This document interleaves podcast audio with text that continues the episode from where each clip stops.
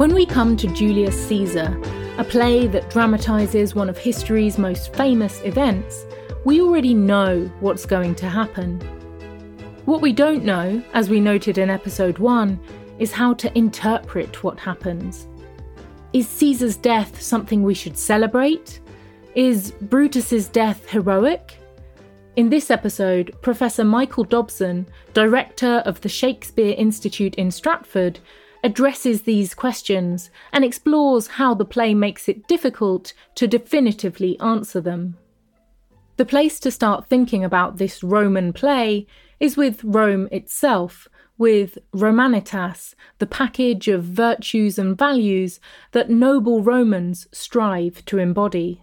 The notion of Rome, Romanitas, implies a sort of package of ideas that are largely about control you're supposed to be frugal. You're supposed to be in charge of your passions. You're supposed to be in charge of as much territory as possible. Uh, you're supposed to be uh, able to govern. Uh, you can do military service. You don't complain about pain. You know, there's already a notion of stoicism that is blurring over into the idea of just being a Roman. Uh, and you are supposed to value public attainment above all else. What matters is who you are out there in the forum, what political office you've attained, what military office you've attained. Romans strive to control both themselves and others, especially how others perceive them. Certainly, being a successful Roman involves controlling the beliefs and feelings of other Romans. It's being a good rhetorician being somebody who can use the language of persuasion.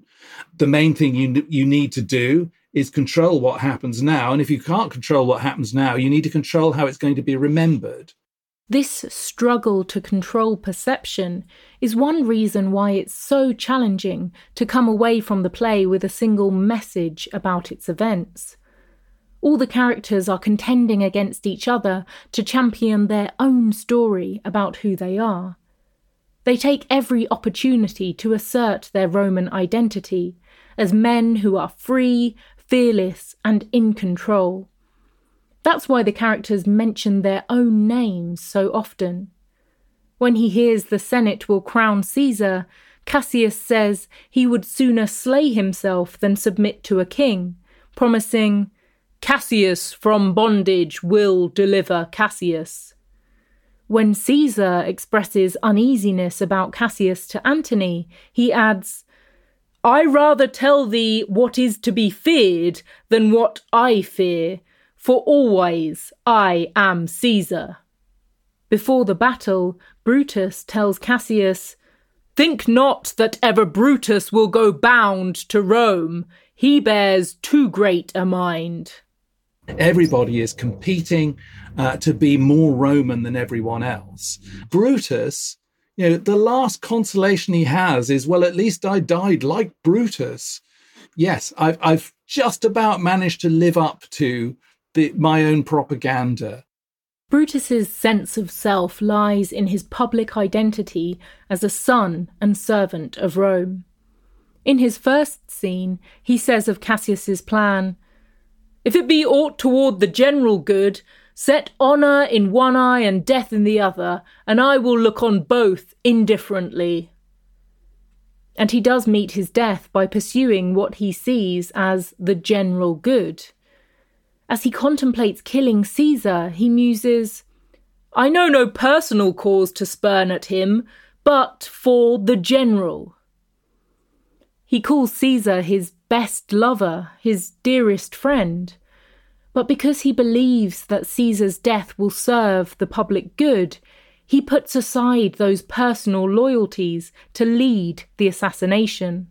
There's this sort of disjunction between inside and outside for him. Um, and of course, he overrules the inside because your identity in Rome is entirely public. It's, it's um, who you are in the forum what title you currently bear within the political system is the only thing that matters. But this emphasis on public status means that the general good might not be the only motive for murder. Built into the Roman value of control is the value of controlling others and not being controlled by them, which means there's an inherently competitive quality to Romanitas. Caesar says of Cassius, Such men as he be never at heart's ease, whiles they behold a greater than themselves. For Shakespeare, that unease at being outdone is part of what defines Rome. I think it's one of the fun things about Rome for Shakespeare that there's practically nothing else in Rome except men uh, having these intense rivalries and emulations together. You know, I want to be you and I also want to defeat you. I, I admire you and you occupy the place therefore that I need to to take over. Um, yeah, well, am I going to hug you or, or stab you in the back or team up with a third party to stab you in the back? This is strictly about what brothers do to each other. This is just about what Rome does to you, what Rome does to itself, what that idea of Rome may cost you. You all have to have some kind of shared ideal of Romanness that's going to prevent you from strangling each other in your competition to become consul for the time being. They're all players in the same game. They they share a desire to win at being more Roman than the others in their different ways, uh, to uphold um, a sense of themselves as important Romans, Romans, the choice and master spirits of this age, as, as Antony rather sarcastically calls the conspirators, a very risky moment when, when he confronts them. This risky moment occurs when Antony confronts the conspirators just after Caesar's murder. Brutus attempts to direct attention to the purity and goodness of their motives, saying, Pity to the general wrong of Rome hath done this deed. And yet he says this just after he has told the conspirators to bathe their hands in Caesar's blood up to the elbows. I'd hope that when anybody reads this play or watches this play, they keep an eye out for the discrepancy between the way in which people describe each other and the way in which they describe themselves, especially, and what they actually do. Uh, here's a play where people want to sound Roman while they also want to act like barbarians. I think one of the things that's always fascinated me about Julius Caesar is its combination of eloquence, rationality, the measured, plain spoken, direct way in which people, people speak, the way they sound so rational and sound so in control, and yet the traumatic things that they're doing, this discrepancy between a kind of rationality and extremes of personal and political violence. There's a veneer of sort of literary respectability about the play, which often is a way in which the characters are masking what they're really doing from themselves and from each other. Brutus feels perhaps the greatest need to hide what he is doing from himself. He is willing to go along with acts of violence as long as he can paint them as selfless and purifying acts worthy of the name Brutus, the name of a family who helped found the Roman Republic itself like most Romans in this play, he's absolutely led by his sense of what his own image ought to be and how he ought to be remembered. What adjectives are supposed to come with the word Brutus? And that includes patriot and freedom lover and defender of Rome. Uh, and if he can be persuaded that he needs to defend Rome by killing the leader of Rome, then that's that's what he's going to do. And at the same moment, he's sort of being torn apart by it. It's not easy for him to commit to the assassination. The only way Brutus can commit to the assassination is by perceiving it as a purely virtuous act. The moment something threatens to taint that moral purity, Brutus reacts violently. When Cassius suggests the conspirators swear their resolution, Brutus launches into a lengthy speech denouncing the idea, because an oath, he says, would stain the even virtue of our enterprise.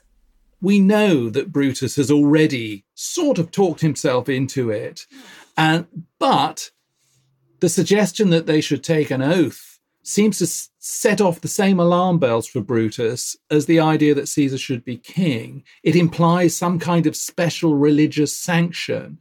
He says, it, No, I want to believe that it's purely common sense that any sensible thinking Roman would see that this is the right thing to do.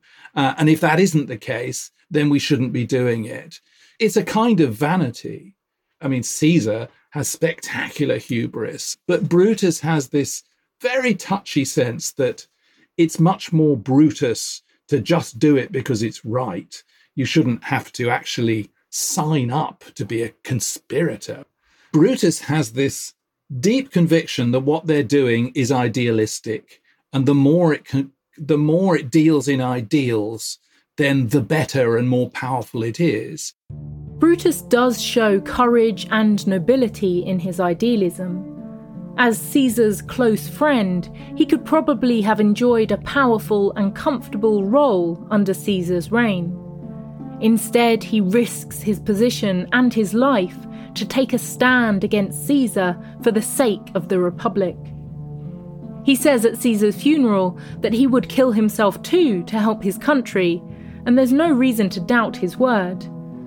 But in his idealism, he doesn't simply risk his own life, he risks the success of his cause. Cassius realizes that Antony might rise in opposition against them after the assassination, and so he suggests that Antony should not outlive Caesar. But Brutus overrules him, saying, Let's be sacrificers, but not butchers, purgers, not murderers. If they kill only Caesar, Brutus says, then their motives will seem necessary and not envious. Brutus wants to see himself as an honourable protector of Rome not an envious murderer disposing of a rival. And so he lets Antony live, even though Antony will certainly prove a dangerous rival after Caesar is dead. It's absolutely the kind of almost insane idealism that Shakespeare diagnoses among Romans, especially among Republican Romans.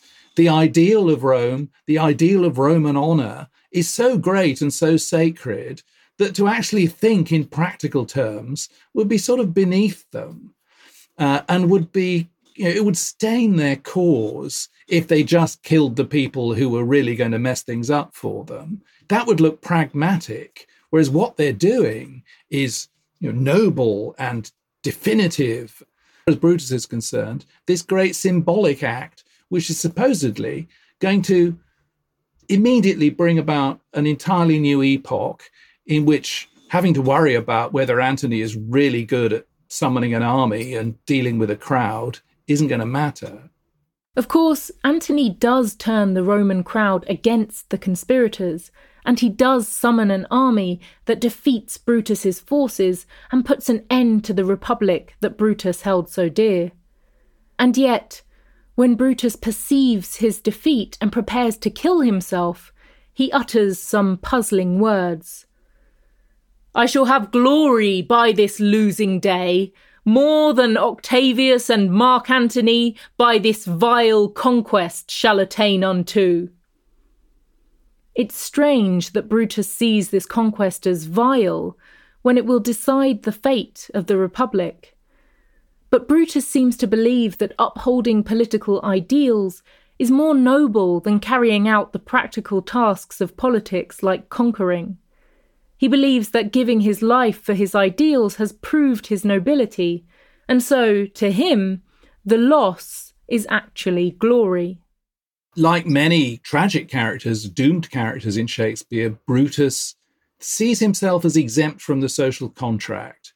You know, political ideals are more important than what I owe to my friends, what I owe to my family. They are less significant than my status as the noblest Roman of them all uh, I need to carry out this violent act to transform the social structure. And that's more important to me and to my ego than actually um, holding, doing the things that hold society together and that hold the family together.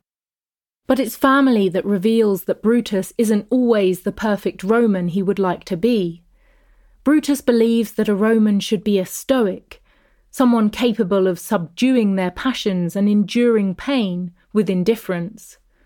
We see Brutus's apparent stoicism on display when an officer tells him that his wife has killed herself, and he responds calmly with, Why, farewell, Portia. With meditating that she must die once, I have the patience to endure it now. You're not to admit that you're upset by the fact that you've just heard your wife swallowed fire. Yes, well, you knew always knew she was mortal. This is not a problem. Let's get on with business. You know, it's a a, a, a preening moment, a moment of of showing off your you know your your Brutusy stoical image. But this moment is, in fact, only a show. Brutus already knew that Portia had died. When he was alone with Cassius earlier, he told him this news and admitted he was sick with many griefs. In front of his men, Brutus puts on an act of calm endurance, but in private, he reveals his pain. In that row with Cassius, you got a glimpse of the fact that he was vulnerable and human and that he was really suffering over the fact that Portia had killed herself. So that sort of broadening out of Brutus in, into somebody messed up and lost and and and uh, and somebody in pain uh, can be very very powerful in that scene.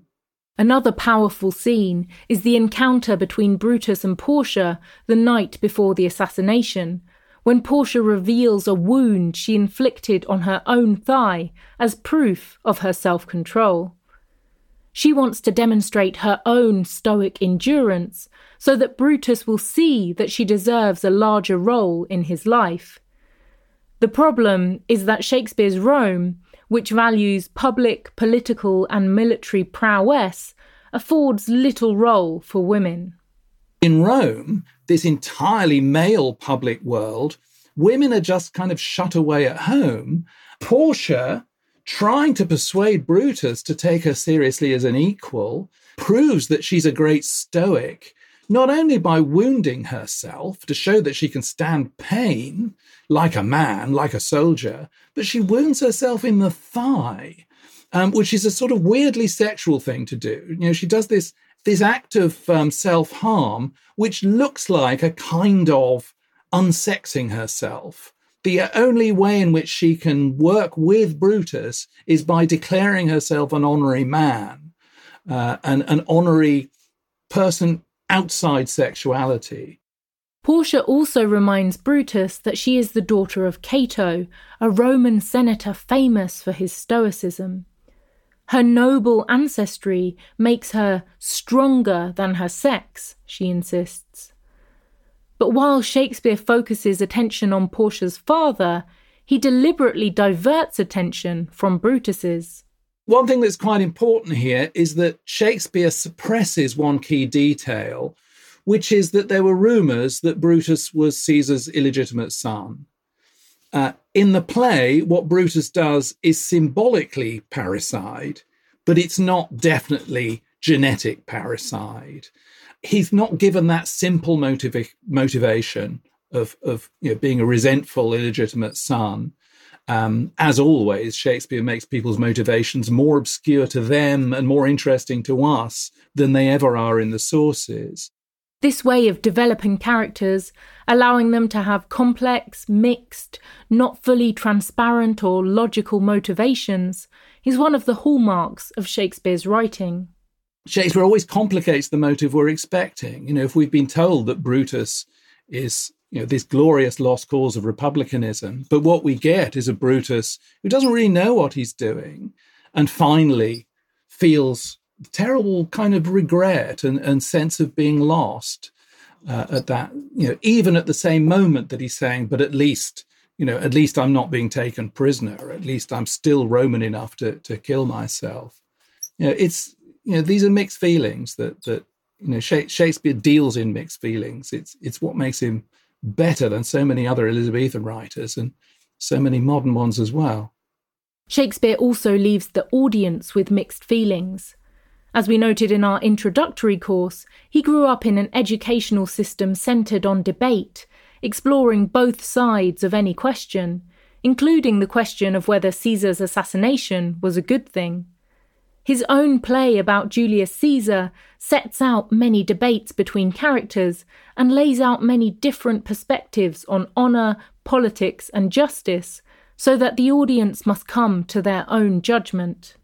Characteristically, it, it being Shakespeare, the characters are allowed their own valuations of the situation at, di- at different points. It's not that one of them is definitely given the kind of editorial imprimatur and we're told, oh, yeah, he was right yeah, you know, one one bunch of people lose the battle, which means another bunch of people win the battle. You know, you know, Shakespeare is not the kind of playwright who says, therefore, this was this was simply a glorious victory. Brutus calls the Battle of Philippi a losing day. Octavius calls it a happy day. Both claim the glory. Where you believe the glory lies depends partly on what kind of play you take this to be. Is Julius Caesar a tragedy centred on one doomed but noble figure? If so, you might see Brutus's death as the play's true climax, an event that marks him as the hero. But you might also see the play as a history, not focused on one heroic death, but on the ever changing march of events and the ever changing cast of characters who, like Octavius, are most successful in steering them.